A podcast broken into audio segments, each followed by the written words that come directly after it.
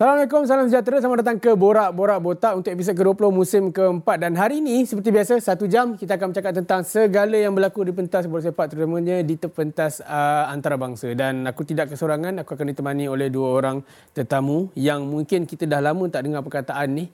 Gol per 90. Kita ada Kish Makstad dan juga uh, Steven Chow. Eh, tak, tak, kita ada Chun Hang kat sini. Uh, sihat Chun Hang? Sihat, sihat. Thank Segalanya you. Happy New Year. Happy New Happy Year. New Year, Happy, New Year. Kish, uh, banyak benda yang kita go through 2023. Tapi Yes. hari tu celebrate New Year kat mana? Uh, celebrate de- dekat Penang. Oh, balik Penang? Ah, balik Penang. Balik oh. pulau. Naik kereta baru? Tak, tak, Ah, tak. tak, tak. Saja tak, try mana tu ada beli kereta baru ke apa kan. Tak, tak, Beli, tak, tak, nak tanya juga beli kat mana apa Jangan semua. pancing saya. Jangan pancing saya. Kish, New Year kat mana? Uh, New Year dekat, kat, kat KL je lah. Kat KL lah. Uh, tengok TV je, bodoh-bodoh Sebab je. tahun ni New Year tu macam tak berapa happy sangat kan sebab hari tu ada family member yang Ah, meninggal so semua. dia potong ya sikit faham lah. faham faham. Tapi apa pun kita itu sikit je sebenarnya kita nak uh, terus pergi ke panggung yang pertama untuk minggu ni sebenarnya sebab kita hari ni kita nak santai sikit sebab yalah uh, kita pun baru masuk tahun baru dan kita nak throwback sikit. So, jom ke segmen yang pertama jom. Kita baru tengok uh, sedutan daripada Manchester City dan juga Napoli. Mungkin korang tanya kenapa hari ini bermula dengan kisah uh, The Citizens dan juga wakil daripada Naples. Sebenarnya kita nak throwback sikit beberapa perkara yang berlaku dalam tahun 2023 dan mungkin kita boleh start dengan Man City. Uh, Manchester City finally trofi yang paling dia orang nak waktu awal-awal hmm. uh, Sheikh Mansour take over dulu. Hmm. EPL dah bi- dah biasa tapi obviously UCL semua kelab di Eropah nak. Tapi mungkin boleh start dengan kau, Kish. Dan kau punya point of view bila bercakap soal Man City 2023 lift the trophy untuk Premier League, treble senang cakap. And ditambah pula baru-baru ni dengan Club World Cup. Hmm. Aku faham naratif bercakap soal Man City yang okay ni kelab kaya yang suddenly take over by Pak Arab and then kau semua boleh buat semua benda. Tapi how big is segala achievement dalam tahun 2023 ni kepada Manchester City sebenarnya? Dia macam ni, dalam bola sepak ni kita ada satu naratif iaitu kalau kita ada duit, banyak benda yang boleh buat. Okay. Which aku takkan nafikan. Uh, mungkin 50% betul. Tapi lagi satu 50%, kalau ada duit pun, kalau tidak ada pengurusan yang baik, Okay. kalau tidak ada struktur yang baik dan kalau tidak ada identiti yang ketara, dia takkan jadi apa-apa. Hmm. Sebab dalam bola sepak ni kalau kita rewind uh, 100 tahun tak kisahlah kat Eropah ke kat Malaysia ke, kalau kita rewind 50 60 tahun pun kita boleh dapat banyak contoh kelab bola sepak yang memiliki kewangan yang kuat tapi hasil yang kita dapat tu Okey. tak seberapa. So bila sesebuah kelab yang ada kewangan yang kuat ni, financial backing yang besar ni, dia still dapat kejayaan.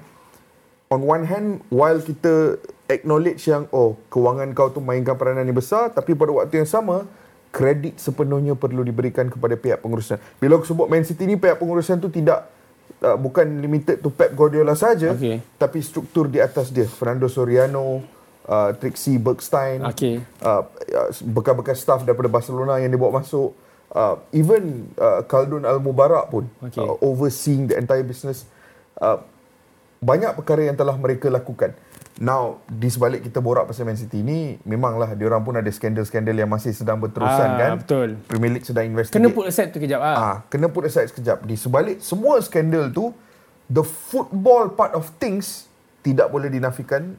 Mereka telah mencipta satu blueprint yang luar biasa. Tetapi, tetapi Kish, uh, tentang skandal tu, hmm. bagi saya itu ada titik perubahan musim Man City pada musim lepas. Maksudnya? Maksudnya sebab biarpun musim lepas mereka uh, dia punya start agak down sikit, agak mengecewakan, tapi titik perubahan itu selepas uh, dikena dengan uh, skandal tersebut, mm. it's it felt like mereka dapat uh, satu lagi motivasi untuk prove them all wrong. Hmm. Dan so memang Lagi kau tekan aku, lagi tu aku nak tunjuk yang aku boleh buat. Hmm, ya Okey. betul. Dan Pep sebenarnya telah uh, ataupun uh, meluarkan ketidakpuasan hmm. tentang isu mentality pasukan kepada sidang media hmm. dan I think this is dia punya turning point. Skandal okay. ini yang hmm. yang membangkitkan um, uh, membangkitkan itu harmoni di dalam dressing room. Kita boleh nampak juga jauh Cancelo di, terpaksa dilepaskan hmm. mid season. Ada banyak perkara yang tidak sesuai dengan uh, tidak sesuai dengan corak permainan mereka hmm. dan bagi saya itu adalah satu momen yang sangat kritikal hmm. kepada musim mereka. Ada Eh, sat, ada Actually, okey. apa yang dia cakap tu, aku nak nak, nak baling kat kau. Eh. Okey. Kau Kau ingat tak yang Pep Guardiola sebut satu press conference tu dia, dia pernah kata yang uh, kalau Man City jatuh main Division 3 pun hmm. saya akan kekal. Okay. Kita, kita tak ada duit pun kita panggil XX player yang besar Okay, untuk- okay, okay, ada. Aku tanya kau balik. Kalau kau pemain Man City dalam dressing room, Ah. bila kau dengar coach kau cakap macam tu, apa perasaan kau? Aku first kali kalau secara jujur, kalau aku eh, Ah. aku start tanya klub yang mana nak aku sebab aku nak tinggal.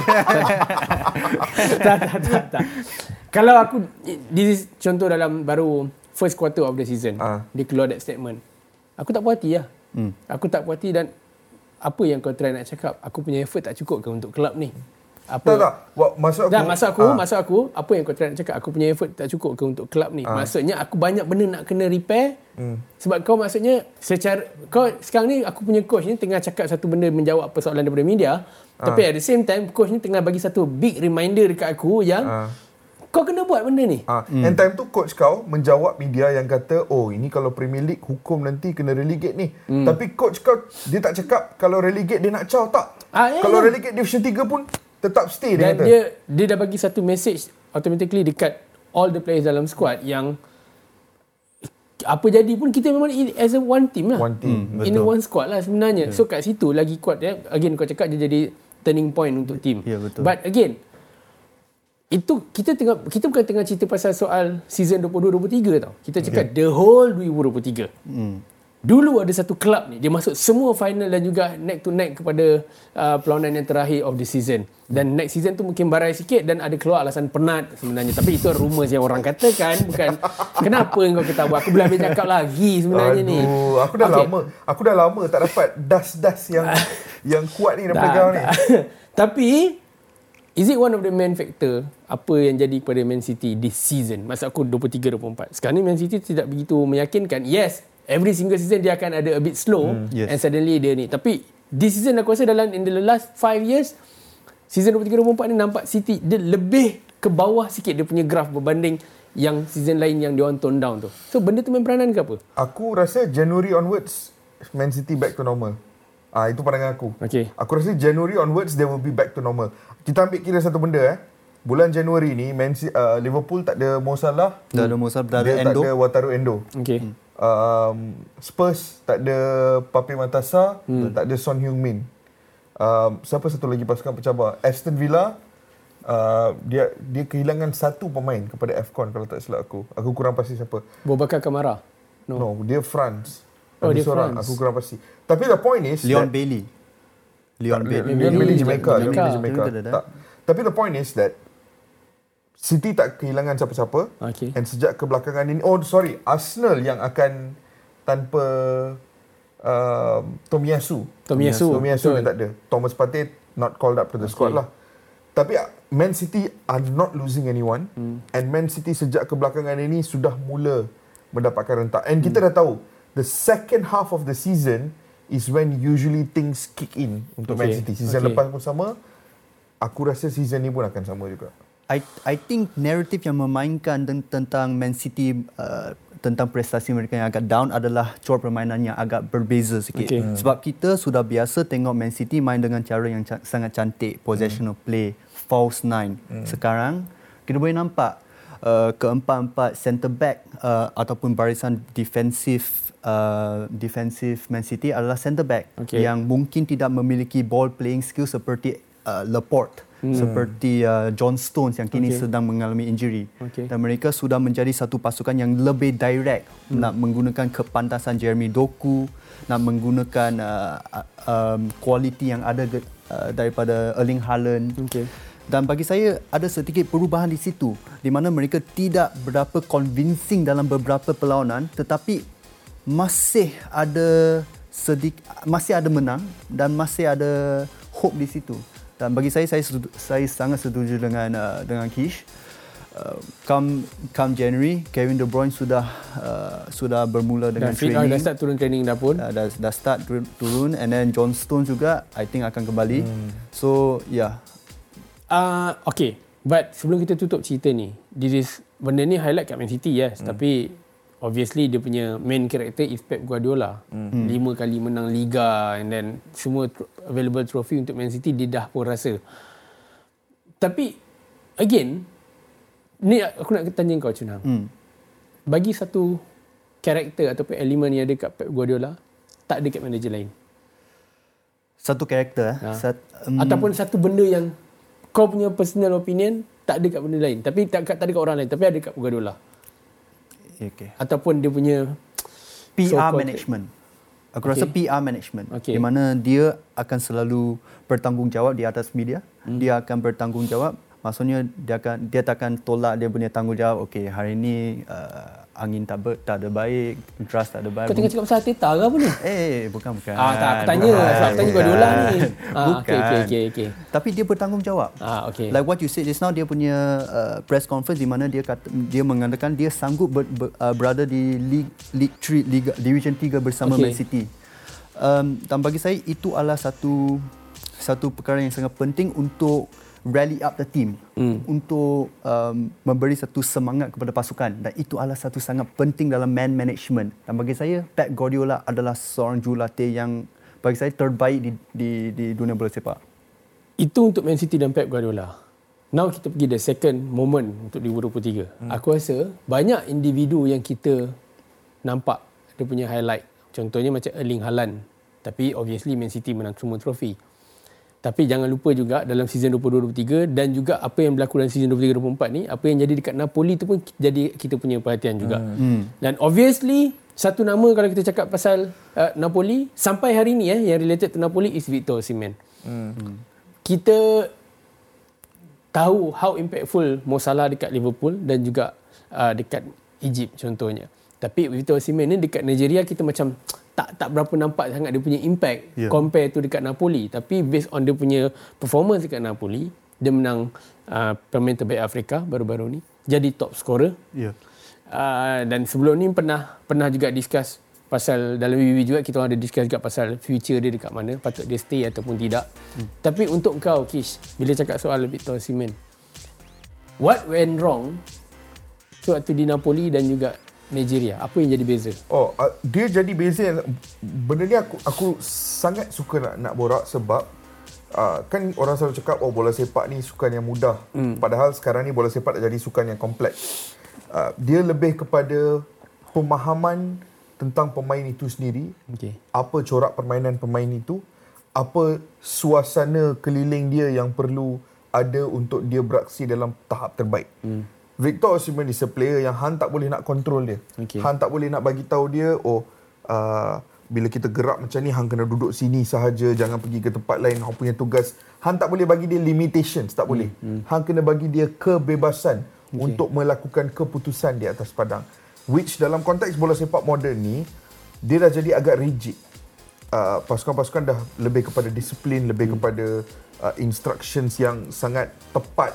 Jangan lari Spesifik. daripada ah Okey. sangat spesifik. Victor Victor Osimhen sebagai daripada pasukan Napoli yang di bawah Spalletti yang ada kebebasan penuh. Kvaratskhelia ada kebebasan. Hmm. Osimhen ada kebebasan. Hmm. Yang lain mungkin ada tugas eh tapi okay. dua ni kat depan tu given full freedom. That's why kadang-kadang aku tengok Victor Victor Osimhen main bola kat Napoli. Kau tahu dia mengingatkan aku kepada siapa? Dia mengingat kadang-kadang aku tengok dia main kan. Hari tu aku tertanya. Aku tengok Victor Osimhen ni main rasa macam siapa lah. Sebab world football sekarang aku tengok striker lain tak ada rasa macam Osimhen. Dan aku teringat. Dia mengingatkan aku kepada aku tengok Dixon Wakame kat Pahang. okey Sebab Dixon Wakame macam tu lah. Mana hang boleh kontrol dia lari mana? Aku- kejap-kejap kiri, kejap-kejap kanan, dia akan hold bola, kadang-kadang dia dribble, dia buat je apa yang dia nak di atas padang. Tapi yang lain ada tanggungjawab. But one or two players you give the freedom dan di Napoli Osimhen ada. Aku aku teringat alang-alang kau dah campurkan sikit dengan Liga Malaysia kan. Ah. Aku teringat satu perbualan aku dulu dengan coach Nizam Jamil. Ah, Dia bercakap kalau tak silap aku time tu period dekat Felda. Hadin eh. Hadin Azman. Ah. Sebab dia cakap pasal kau ada masa tu. Aku tak ada tapi Ah, tak. aku rasa Okey, kau pernah ah. cerita benda ni so, aku. pasal melibatkan coach Nizam Jamil dan juga Hadin Azman, there's one ada satu question yang semua orang cakap, eh kenapa Hadin ni dekat dia pernah panggil di national team tapi tak boleh jadi juga. Hmm. And then pergi ke kelab lain tak sama impact macam waktu dia dekat Felda. Dan jawapan coach Nizam Jamil senang je. Waktu dia dekat Felda, arahan coach Nizam Jamil simple. Hadin, there's area aku punya. Coach Nizam Jamil and team punya. This area, Hadin Azman punya area. Kau buat apa yang kau nak dalam area ni. So, free roll lah maksudnya. Yeah, free Dia roll lah. Senang cakap. Yang lain kau tak usah ambil kira. Yang lain ni biar yang teammate lain yang mainkan peranan macam tadi kau cakap ha. dalam skuad Napoli contohnya. Aku rasa benda tu the sing juga jalan yeah. cerita dia. Aku setuju. Even Dixon was the same. Hmm. Uh, dulu coach Pahang even uh, Datuk Zainal sendiri pernah mengatakan dengan Dixon awak jangan bagi dia instructions yang terlalu deep. Hmm. Awak jangan restrict nanti dia tak shock. Orang okay. macam ni kalau dia setengah seronok atas padang main bola, dia main berdasarkan instincts dia dan perasaan dia, okay. benda tu akan jadi the guiding light di atas padang dan that's where you get the full impact of Victor Osimhen ataupun even Kvaratskhelia for that matter. Chun Hang, aku bukan tak nak bagi kau ruang untuk bercakap sebenarnya. Okay. Tapi aku akan bagi kau ruang lebih lepas ni sebab kita nak pergi ke yang seterusnya punya moment. Cristiano Ronaldo dan juga Lionel Messi. Aku rasa benda ni sepatutnya kita pernah imagine yang 2024 kita tak akan borak dah melibatkan dua pemain yeah, ni sebenarnya. Macam oh dah habis dah zaman ni. Tapi aku rasa tak boleh lari daripada perbualan ni. Yeah. Uh, 2024 uh, 2023 sorry 2023 dia kalau bercakap soal dua pemain ni dia dua dia tahu tak video yang selalu cerita Fast Furious tu yang seorang drive sini seorang ni. Oh, okey ah tu yang jadi antara Ronaldo aku dengan ingat, Messi Han cakap dua video aku ingat kau nak sebut Johnny Steven ke apa tadi ah, tak tak tak tak, tak. Dari ah, tapi lah. video Fast Furious tu pun kalau video Fast Furious lah ah. kalau apa ni dia jadi gambar sama ada trofi EPL dengan beberapa kelab ada oh. terpecah, terpecah, ada terpecah. Tapi sebenarnya, uh, okay. Ronaldo pergi ke Al Nassr dan juga uh, Lionel Messi menang World Cup dan juga 8th Ballon d'Or. Yes. Okay, aku nak sentuh tentang Ronaldo dulu. Okay. 1st January dia announce dia pergi ke Al Nassr. Dia pergi ke Saudi. Ya. Yeah. Okay, tapi 6 bulan lepas tu ataupun maybe 4 bulan lepas tu baru nampak kesan Ronaldo pergi ke situ. Ya. Yeah. Semua nak pergi ke sana. Ya. Yeah. Tell me one thing yang you happy kalau ada ada lah. Kalau tak ada kau cakap tak ada. Okay. Tak satu begitu aku satu benda yang kau happy yeah. dengan apa yang Ronaldo buat pergi ke Saudi. Saya rasa dia telah membuka pintu kepada pemain-pemain lain okay. untuk uh, untuk join sekali uh, ke ke Liga Saudi untuk hmm. membangkitkan level mereka. Okay. Sebab Liga Saudi pun uh, Liga Asia. Okay. Dan Liga Asia sepatutnya perlu diberi lebih banyak peluang di hmm the whole context of world football. Okay. Dan bagi saya itu adalah satu benda yang kita perlu memberi kredit kepada Ronaldo. Hmm. Sebab kalau bukan Ronaldo, nobody is going to open the door as big as what he did. Tak ada orang. Dan to be fair to him, dia juga uh, uh, diberi anugerah top goal scorer 2023 okay. juga 54 okay. yang ni suka bila kau sebut ni 54 gol 53 53 54 okey 44 buat uh, Al Nassr okay. dan 10 buat Portugal. Okey. Okey, yang ni aku ada seti- um, ada disagreement lah. Okay. Sebab kita uh, kita boleh nampak di sini ada beberapa stats di mana dia dibandingkan dengan pemain-pemain di liga-liga Eropah. Okey. Aku nak yang tu aku nak tanya Kish ah. Aku nak potong kat situ ah. Okay. Tunang sorry. Kau itiraf benda ni ataupun kau tak? Ah, sebab ada juga pandangannya, alang kau main kat Saudi. So 53 54 ni tak tak tak dikira. Okey, uh, kalau nak jawab simple eh. Ha. Baru-baru ni aku nampak Bergson ranking dia nombor 12 di dunia untuk jumlah gol dijaringkan 2023. Okey. Comparison tu valid ke tak? Aku rasa Bergson is a phenomenal player. Eh. Ha. Tapi kalau kita nak bandingkan dengan contoh a player di EPL yang jaringkan lebih kurang, siapa lah Sebab different level. Different levels lah. Level, okay. So, yeah. on one hand, aku takkan compare Ronaldo dengan semua player tu. Okay. Aku rasa comparison tu tak fair. Tapi aku aku lagi prefer untuk ambil Ronaldo punya rekod itu dan lihat as a standalone stat. Untuk dia sendiri. Untuk dia sendiri kerana benda tu pun dah cukup luar biasa. Untuk seorang pemain, contoh kalau aku rasa comparison lagi fair, kau ambil striker di seluruh dunia yang umur 39 tahun. Hmm. Lepas tu ah, kau banding dengan Ronaldo. Okay. Okay. Kau tengok okay. beza dia macam mana. Tapi janganlah kita compare Ronaldo dengan Harry Kane yang main Mbappe yang main di di liga-liga yang lebih kompetitif, yang lebih intens kan. Yeah. Tapi itu tidak bermakna rekod Ronaldo tu tak boleh dipuji kerana untuk seorang pemain 39 tahun menjaringkan 53 gol in a single calendar year. Uh, outstanding. Tapi itu lah tak fair juga. Kalau nanti Kang bandingkan yang umur taraf umur 39 tahun ni kan keluar banyak juga profession. Ada yang dah start jual bisnes ni ada yang, sebab masa dah, dah tak main bola dah kan umur 39 ha kena tom yam sebenarnya. Car wash. Jap itu untuk Ronaldo. Dan now kita cakap soal Lionel Messi. Yeah. tahun yang besar untuk Messi uh, aku rasa kalau compare tu 10 tahun lepas ataupun 15 tahun lepas Beza paling ketara is impact dia dekat atas padang tapi bukan based on kudrat. Hmm. Aku rasa influence dia dekat atas padang. Hmm. Sebelum ni ada orang pernah macam uh, ada juga yang macam aku aku even sendiri pernah cakap yang at some point aku nak Lionel Messi ni tempat dia dekat Argentina tu digantikan oleh beberapa nama lain. Contohnya macam Dybala contohnya. Dybala. Baik, maybe tu in terms of kudrat. Tapi in terms of yes maybe macam kataan ni sahabat kita suka football intelligent uh, dan juga uh, maybe influence yang dia ada benda tu mainkan peranan yang besar untuk Argentina.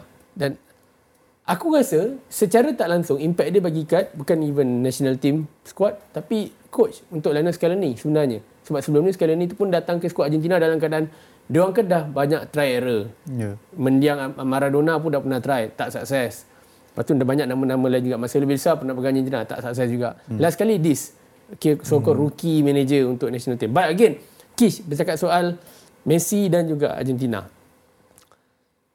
Put your side, put yourself dekat tempat Lionel Messi. Hmm. Apa yang menjadi perasaan, apa yang mainkan peranan besar yes semua orang aku tahu dia punya impian dia nak menang trofi untuk negara kan hmm. tapi apa yang jadi peranan besar bila dia dapat uh, semua trofi yang dia dapat Copa America uh, hmm. and World Cup semua tapi apa yang mainkan peranan besar untuk dia still ada kat dalam tim sebab at some point dia pernah bergaduh dengan fans Argentina juga eh hmm. yeah. tapi apa yang buat dia trigger untuk still yang kau rasa yang sefahaman kau?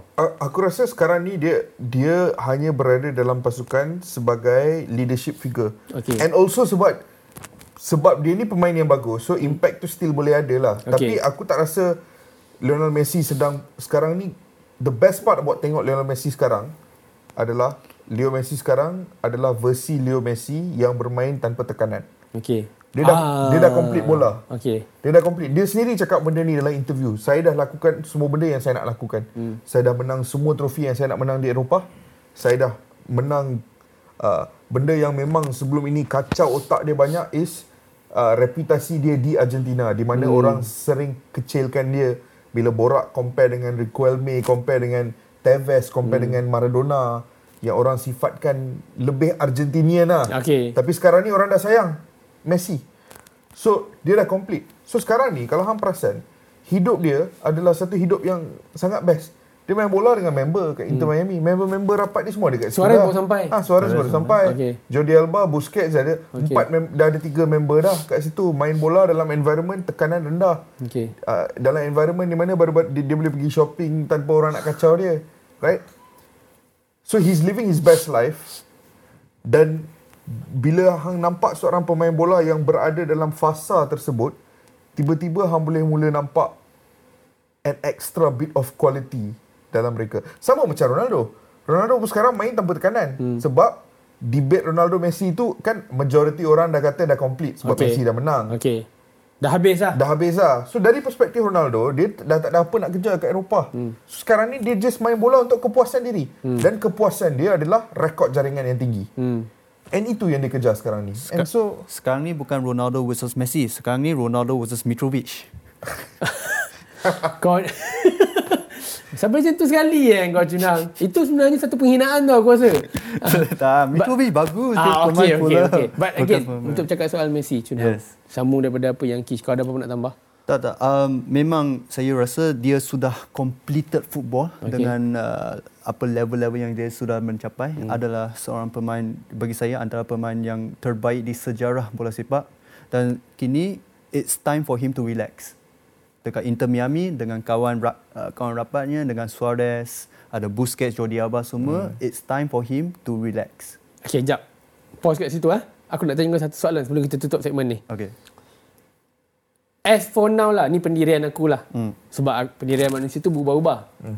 aku kalau boleh tak nak Messi jadi di, kalau dia pension main bola hmm. one day yeah. aku tak nak dia jadi coach. manager untuk coach tak, tak, mana-mana tak. aku tak nak tak, tak, tak. sebab aku tak nak nanti keluar comparison dalam diri dia sendiri pula eh, keluar question yang dia ni time player bagus tapi yeah. not as a manager aku rasa cukup tapi tu kau sama juga tak tak tak, tak sebab kadang-kadang benda ini yang akan mencemarkan image buat seorang pemain bola sepak okay. yang sangat hebat. Okay. Seperti contoh Wayne Rooney yang baru ni dipecat, oh, dipecat. Okay. oleh Birmingham.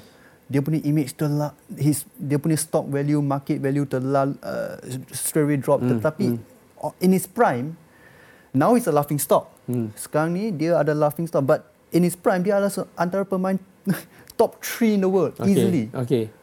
Tapi itu adalah benda yang in the past lah.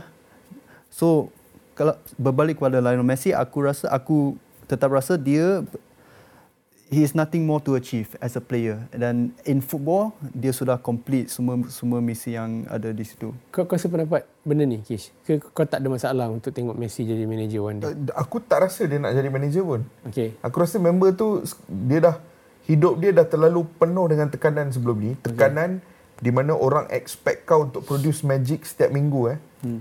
Sekarang ni dia just nak nak nak hidup dengan tenang. Uh, yang aku tahu dia se- seorang family man yang besar eh. Dia mementingkan waktu bersama keluarga. Hmm. Dan aku tak tak aku tak dapat rasa yang kita akan tengok even Ronaldo pun aku tak rasa kita akan tengok dia menjadi jurulatih.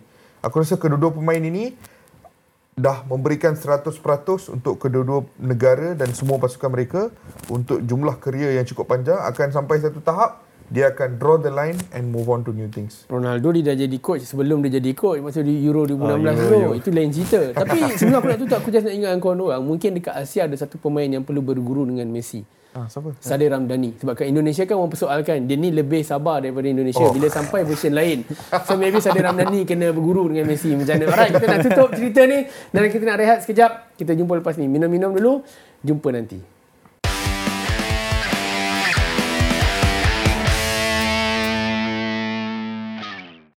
Masih dalam Borak-Borak Botak untuk episod ke-20 dan aku suka untuk ingatkan korang sekarang ni Borak-Borak Botak dan semua uh, program yang ada dekat Astro Arena 802 seperti Bola Itu Live, uh, Berbulu Dengan Ben, korang boleh dengar secara uh, podcast melalui uh, semua platform yang ada Spotify, uh, Apple Podcast. So yes, dengarkan sekarang sambil sebelum nak tidur Uh, kalau tengok muka geram mungkin boleh dengar suara boleh sejukkan hati. Uh, Okey, sebenarnya kita nak bergerak ke uh, lembah yang seterusnya untuk minggu ni. Aku rasa ini akan menjadi satu benda yang kontroversi untuk tetamu kita segmen Play of the Week. Jom. Dengar tadi? This is my club, this is where I belong. Tapi sekarang ni member tengah makan duit secara sukarela dan juga sangat seronok. seronok. Aku tak nak tanya Kish dulu sebab Okay. dia ada soft spot untuk Jadon Sancho selama Eh, tapi bertahun-tahun. aku ada satu soalan aku nak Apa tanya dia? balik Apa dia? korang Oh, ni. aku belum tanya, kau dah tanya. Okey, kau tanya dulu. ni kita macam tu lah. Okey. Satu soalan. Kalau kita ambil pick Jadon Sancho. Ah, aku dah agak dah soalan ni ni. Pilih kita yang mana ambil, satu ni. Kita ambil pick Jadon Sancho. Okay, Jadon Sancho yang form terbaik dia di Dortmund ni. Okey. Okay. Dengan kita ambil pick Bukayo Saka. Siapa bet better player? Pick Jadon Sancho dan Dengan pick, pick Bukayo Saka. Aku ambil Bukayo Saka. Bukayo Saka. Aku ambil Bukayo Saka. Hari ni aku jawab secara Bukan pick jujur. Jadon Sancho di Dortmund yang jaring double figure goal Tak, tak, assist tak, eh. tak, tak, tak. Kalau Sebab pick? Bukayo Saka, ramai orang sanggup bergandai nyawa untuk mempertahankan dia. So aku nak jadi orang yang macam tu. Tak tak memang bukan Isaka. Dia line line level lah dia. Kurang ajar soalan tu sebenarnya. Tanya Lain, je. lain, lain. Okey. Chin Hang, Ya. Yeah. sekarang ni kan rumor uh, menyebabkan Jadon Sancho nak balik. Ya. Ke Yeah. Dan balik Dortmund. Aku daripada dulu pendirian saya tetap sama. Okey. Hmm. Saya tak mahu segarang sebarang usaha untuk berpatah balik. Ya. Uh, aku tak suka player bila patah balik ni. Ya. Kau rasa benda yang betul untuk Sancho? Untuk balik ke Dortmund? For him, saya rasa buat diri sendiri yes. Hmm. Sebab Sebab, it, sekejap, sekejap. sebelum kau teruskan. Baik, dia- tak rasa dia patut pergi Getafe je ke? Ketafe. Ha. Boleh betul kan dia? Okey, okay, teruskan, teruskan, Okey teruskan. okey. Se, se, sebab Dortmund adalah adalah tempat di mana dia membangkitkan nama diri. Okey. It's where he got his name up dan dengan Edin Terzic sebagai ketua jurulatih dia. Hmm. Dan saya rasa ke, uh, Edin Terzic adalah seorang jurulatih yang cukup memahami corak permainan dan le, yang lebih penting dia punya style, dia punya attitude. Macam Okey. mana nak nak nak control dia punya attitude untuk mengeluarkan potensi penuh Jadon Sancho sebab dia pernah dia pernah mengeluarkan potensi penuh di uh, bersama Haaland hmm. pada ketika itu.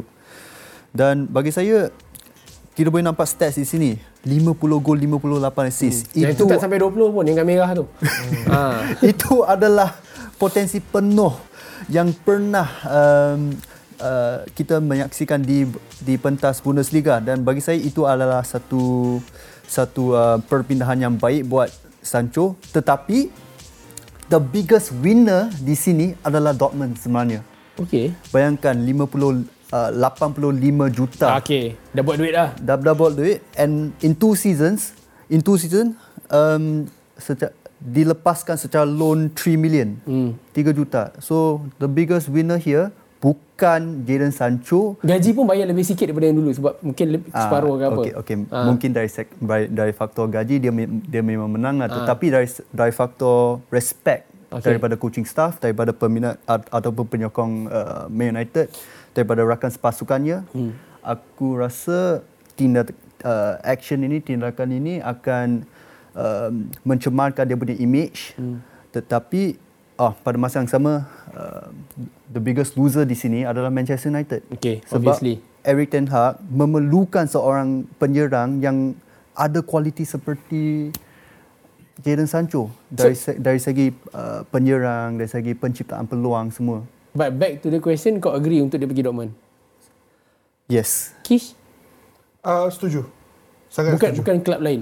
Uh, bag, the reason kenapa aku setuju. Okay, dari perspektif Man United tak pedulilah dia nak pergi mana. Hmm. Asalkan you get him out of the club for the time being. Okay. Right? Oh, kau kau berbeza dengan Chun Hang. Kau kau tak rasa Man United loser bila lepaskan Oh Sancho? tak tak tak. Okay. Aku okay. rasa ber, berdasarkan situasi semasa Okay. di, di mana ki- kita membayar gaji Hmm.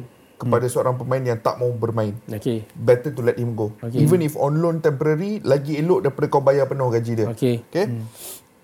And kenapa Dortmund would be a perfect environment ni sebab dia masuk dia tengah jalan masuk semula ke dalam satu suasana yang dia cukup selesa. Ah. Jadon Sancho kat Dortmund sebelum ni dah selesa, dia dengan Edin Terzic dah selesa, dia dengan coaching staff Dortmund dah selesa.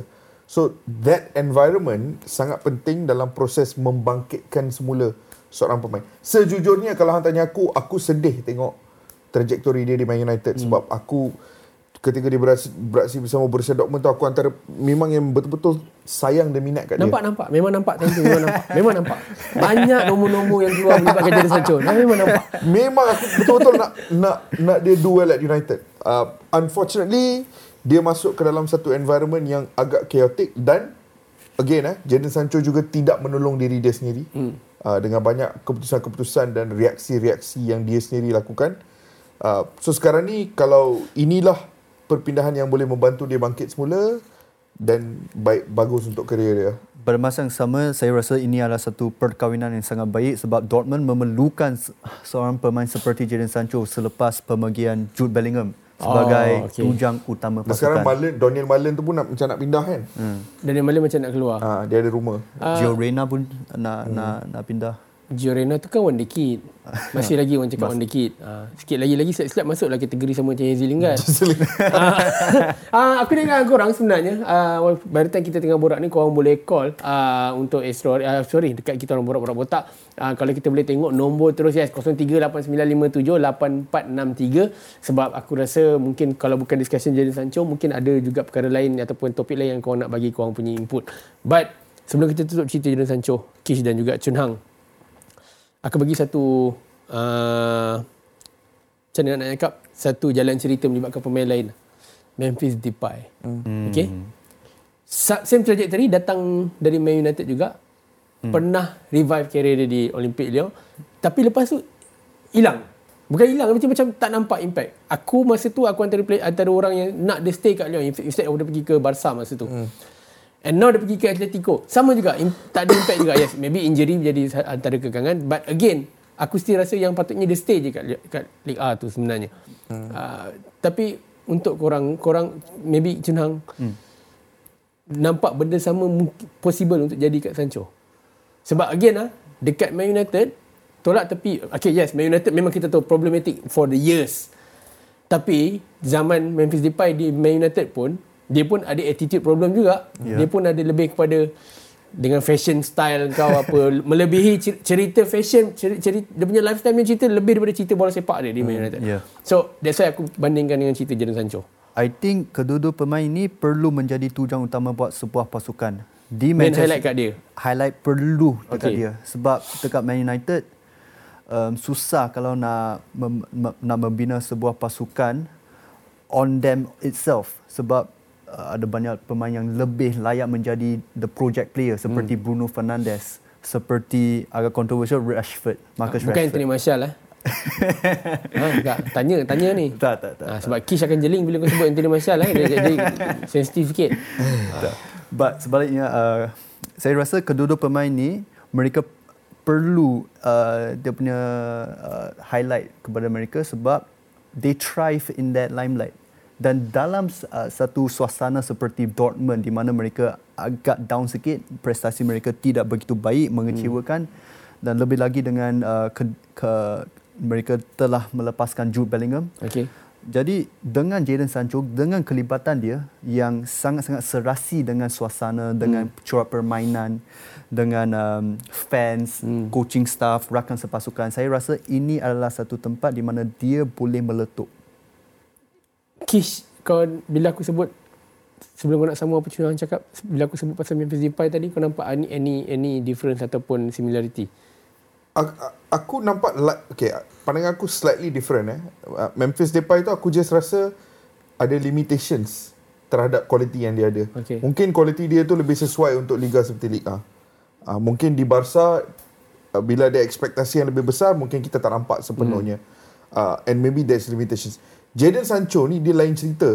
Jadon Sancho at Dortmund dengan Memphis Depay sebelum dia join MU bukan sama eh. Memphis Depay adalah potential player kita nampak. Tapi Jadon Sancho at Dortmund time tu dah dah macam world beater dah tu. Yeah, yeah, yeah. dia punya statistics combination dia dengan Erling Haaland dah sampai tak masuk akal. Dia hmm.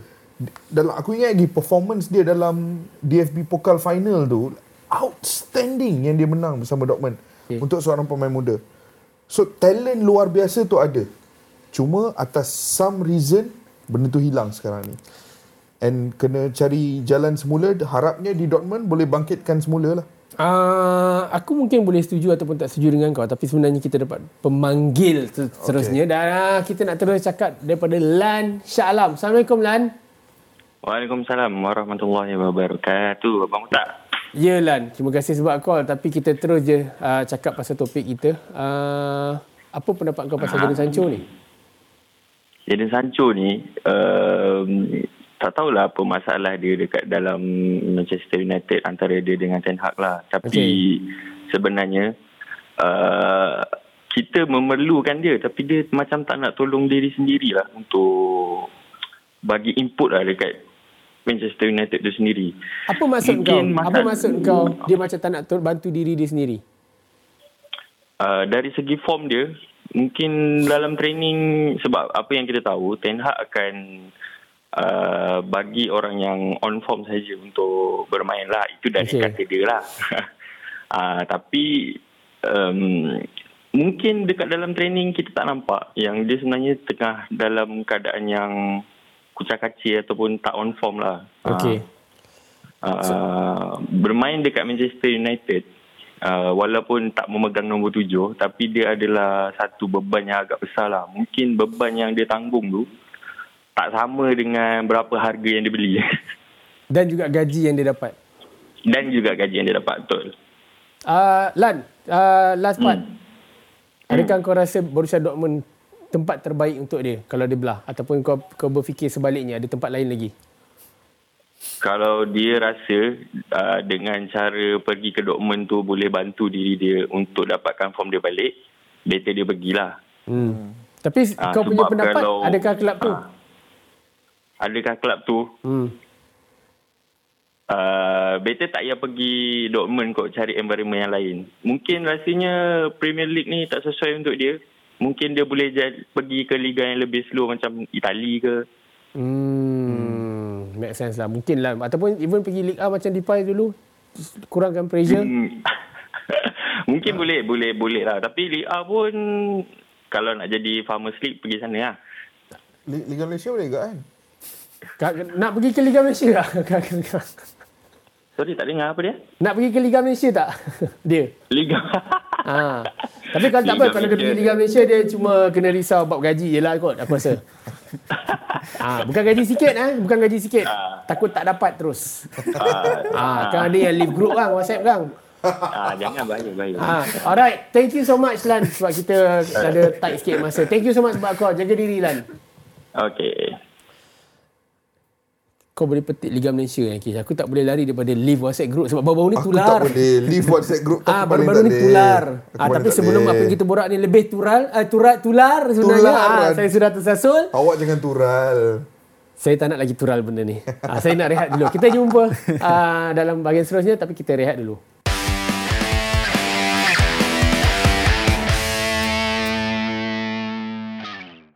Baik, kita menuju ke 15 minit yang terakhir. Uh, dan kita tak nak buang masa, kita nak terus pergi ke bahagian berani ke tak. Jom. Di Kuala Lumpur sebenarnya kawan-kawan, dulu pernah sebut, uh, pernah tular, sekali lagi perkataan tular, nama pemain yang mencuri tumpuan di pentas Liga Malaysia. Ya. Ivan Yusof. Tapi bukan Ivan Yusof yang kita nak borak sekarang ni. Bukan Ah, Ivan Mahmud eh? Ha? Ivan Mahmud yang sekarang tapi Oh, dulu okey, di, di Kuala Lumpur. Ivan Mahmud di Terengganu. Oh yes, Ah, yes. Ke awak tengah bagi satu uh, rumours melibatkan Liga Malaysia? Oh tak ada tak ada tak ada. Ah, Tak ada tak ada. Okey. Saya bukan saya bukan uh, uh, Zulhelmi Zainal Azhar. itu awak kena tanya Zul. Zul, Zul, yang tahu. itu barang dia. Nombor itu barang dia. Okey, uh, tapi bukan Ivan yang tu kita nak sebut, kita Ah. nak sebut Ivan yang lain. Ivan Tony sebenarnya. Hmm. Umur nak masuk 28, tapi aku ada lakukan sedikit siapan di laman X dan kita boleh terus tengok uh, beberapa feedback yang kita sempat screenshot sebenarnya. Okey, itu apa yang aku tulis uh, semalam dan alhamdulillah dapat feedback sikit daripada Irfan Naim X. Eh, ah yalah, Irfan Irfan Aim Arifan MX lah saya cakap. Paling tepat destinasi untuk Everton ni adalah Arsenal sebab Arsenal sekarang memerlukan goal scoring striker berbeza dengan Jesus dan juga Nketiah. Dengan adanya Tony ni maybe akan bantu Arsenal dari segi jaringan dan menjadi focal point untuk bahagian depan. Kemudian daripada Amin Amin Mazli Once he's back, better for him to stay with Brentford until the season ends. Sebab ialah kalau 8 bulan tak main, perlu dapatkan form dia balik. The best choice for his destination is definitely Arsenal. They need a proper number 9 macam Tony. Korang agree tak dengan dua-dua ni melibatkan dia Aku dan juga setuju dengan number two especially. Okey. Uh, aku rasa lepas dia datang balik ni, paling kurang dia boleh buat uh, bukan sekadar untuk dapatkan fitness mula, hmm. tapi paling minimum kau boleh buat lepas Brentford backup kau throughout the process Okey. adalah kau bantu dorang sekurang-kurangnya separuh musim lagi. Okey. And then when the season ends, lepas tu the best destination untuk kau adalah Arsenal. Walaupun sebagai Man United fan kalau aku dapat Ivan Toney memang aku gembira jugalah. Okey. Tapi from a logical point of view kalau aku letak diri aku dalam position Ivan Toney, kau tak nak masuk ke dalam environment yang kucak kacir macam United sebab sekarang ni kau dah umur dah tua, kau ada a few good years left, hmm. kau ambil je a club that is competing right at the top yang memang betul-betul nampak seperti mereka sangat memerlukan kau. And it it'll be a match made in heaven lah. Uh, Jun Hang, kau agree dengan dua-dua tweet ni? Saya sebenarnya uh, disagree dengan uh, statement Yang pertama. first. Okay. Statement pertama sebab saya rasa Arsenal memang uh, memel, memang tak okay.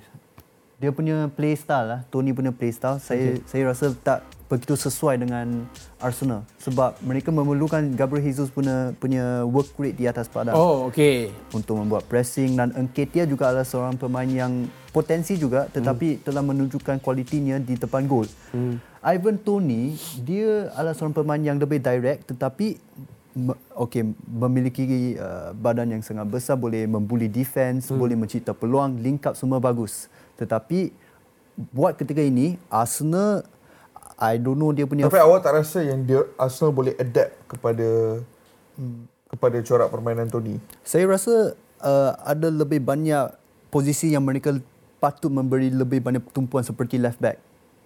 Aku, aku agree dalam tak agree apa yang kau cakap. Aku faham maksud kau Chun Hang.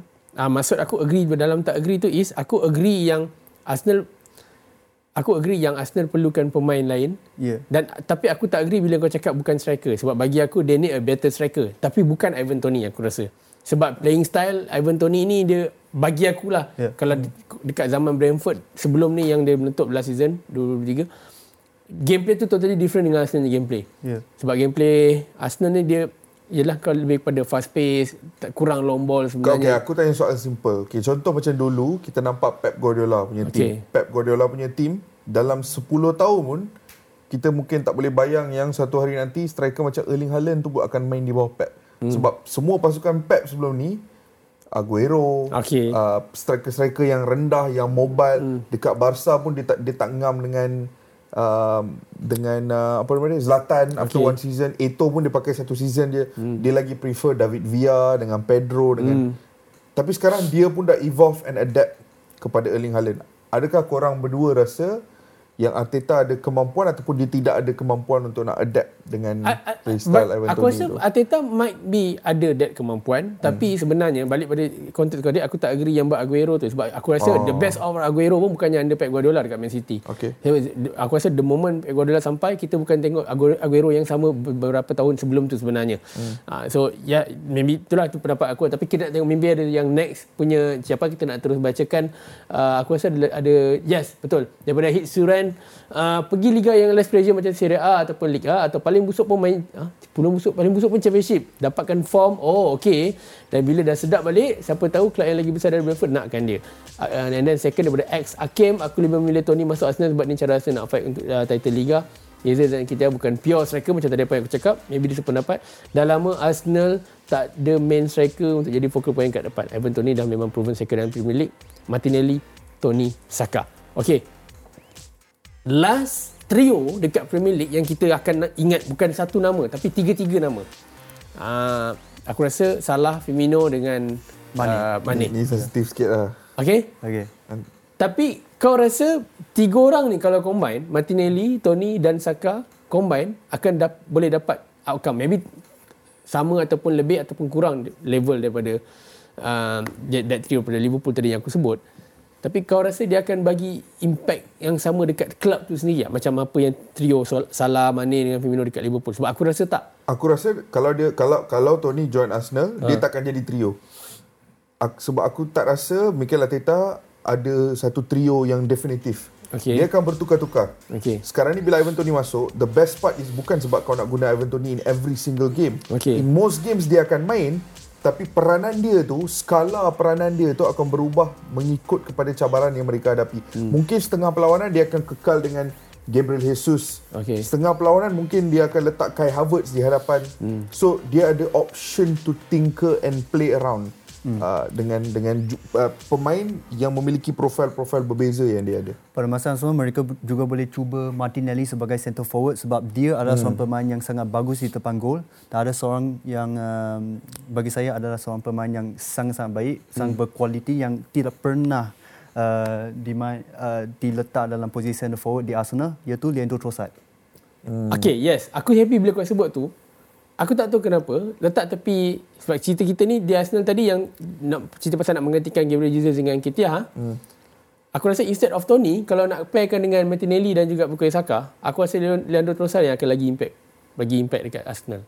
Kerana peranan dia dekat even national team kat Belgium dan juga Brighton sebelum ni, dia dia lebih banyak false nine punya position banyak, kan. Banyak. Dan aku rasa Arteta punya play style memerlukan work rate yang tinggi dan juga that kind of play style. Aku rasa benda tu lagi possible. aku, aku, aku tahu okay dia macam ni ya. aku suka Trossard aku tahu Chun Hang is a big fan of Leandro Trossard Dia macam kau jadi Sancho dululah. Ah, tu je senang cakap tu je. senang cakap betul. Ah. tapi aku kurang aku kurang bersetuju aku tak rasa technical ability dia mengangkat technical ceiling Arsenal. Okay. Faham tak? That means quality kat Arsenal kalau contoh overall quality tahap ni kan, aku tak rasa kemasukan Trossard tu mengangkat terus jadi macam ni. Tak. Okay. Aku rasa Trossard tu mengangkat. Memang dia ada mengangkat. Tapi aku rasa perbeza uh, apa Trossard dengan pemain-pemain lain di bahagian serangan Arsenal ni ada lebih banyak persamaan berbanding perbezaan. Hmm. Ivan Tony kalau dia masuk, dia akan ada lebih banyak perbezaan berbanding persamaan. Hmm. Dan perbezaan itu penting kerana ada kepelbagaian. Okay. Bila ada kepelbagaian, Mikel Arteta boleh merencanakan strategi-strategi berbeza. Sekarang ni isu Arsenal ni kadang-kadang dia orang dah jadi terlalu predictable di hadapan gol. That's why nampak situasi 70 set berapa? 77 touches in the penalty box uh. without scoring hari tu. Situasi seperti itu yang dalam game tu kalau ada Ivan Tony kau kau tak rasa dia orang dah score. Uh. 77 hmm. touches in the box. Those are the sort of games yang mereka perlukan Ivan Tony. Tapi akan ada setengah perlawanan yang Ivan Tony takkan function. Mungkin game seperti itu yang Trossard, Martinelli. But there will be dalam musim Premier League 38 game ni akan ada perlawanan seperti hari itu di mana someone like Ivan Tony could have made a difference. Quick question. Yes hmm. or no? Perkataan ni daripada tadi tak sebut. Hmm. Chelsea perlukan Evan Tony tak? Chelsea Victor Osimhen dengan cerita macam tu lah sekarang ni. Ha, yelah. Tapi dia perlukan Evan Tony tak? Kalau uh, kalau hang tanya aku atas dasar keperluan, yes. Nak curang? No, sebab Engkungku dah kembali. Oh, Bagi okay. saya Engkungku adalah seorang striker yang sangat baik dan dan uh, diperlukan di bahagian serangan Chelsea. Dan pada masa yang sama saya tetap rasa Nicholas Jackson adalah satu perpindahan yang sangat baik walaupun dia seorang pemain yang berpotensi tinggi. Okey. Tetapi musim ini eh, rasanya ini adalah musim kedua di mana dia try out as a striker. Sebab dia mula-mula start dia punya career as a winger. Okey. Musim ini sebagai seorang striker dan dia telah menunjukkan uh, focal point yang um, yang memuaskan lah masih okey dan dan buat ketika ini aku rasa ada 8 pemilik gol. I think that's a good start. I think uh, as Untuk a Nico Jackson. untuk Nico Jackson. Engkunku pula dia lain. Dia dia dia menunjukkan uh, level yang jauh berbeza daripada Nicholas Jackson dan bagi saya Engkunku adalah starting striker starting striker Chelsea. Aku boleh faham apa yang kau cuba nak sampaikan menyebabkan Nico Jackson dan keperluan Chelsea nak dapatkan Ivan Toni. Ya. Tapi malangnya maafkan aku, masa mencemburui kita dan kita terpaksa tutup cerita ni. Okay. Thank you Chun Hang sebab join uh, Bro Rotak. Thank you. Kish. Uh, masih lagi ada dekat sini. Um, diharapkan nanti banyak-banyakkan lagi tengok nombor yang melibatkan Jadon Sancho eh. sebab lepas ni nak kena semak balik sebab dia pergi Dortmund kan sebenarnya. Sekarang masuk Dortmund dah boleh tengok balik dah Ah, nombor. Chun Ah. Hang balik check pasal Leandro Trossard tadi Yes, macam mana? boleh pergi boleh try ke Arsenal ke tak? Sebab Sgofan nampak macam biasa je. Uh, thank you semua yang masih lagi menonton Pura-Pura Botak sehingga ke episod 20 dan again aku nak cakap walaupun kat Twitter aku dah tulis uh, thank you yang menyokong sepanjang 2023 untuk BBB dan sekarang dah masuk 2024 uh, mungkin belum terlambat walaupun belum seminggu baru berapa 5 bulan. Happy new year untuk semua dan Teruskan sokong ataupun teruskan menonton selagi kita ada dekat sini. Dia berikan terima kasih sekali lagi. Dan pesanan aku yang terakhir, uh, enjoy je bola sepak. Jangan koyak-koyak. Tengok je bola-bola botak. Assalamualaikum. Bye-bye.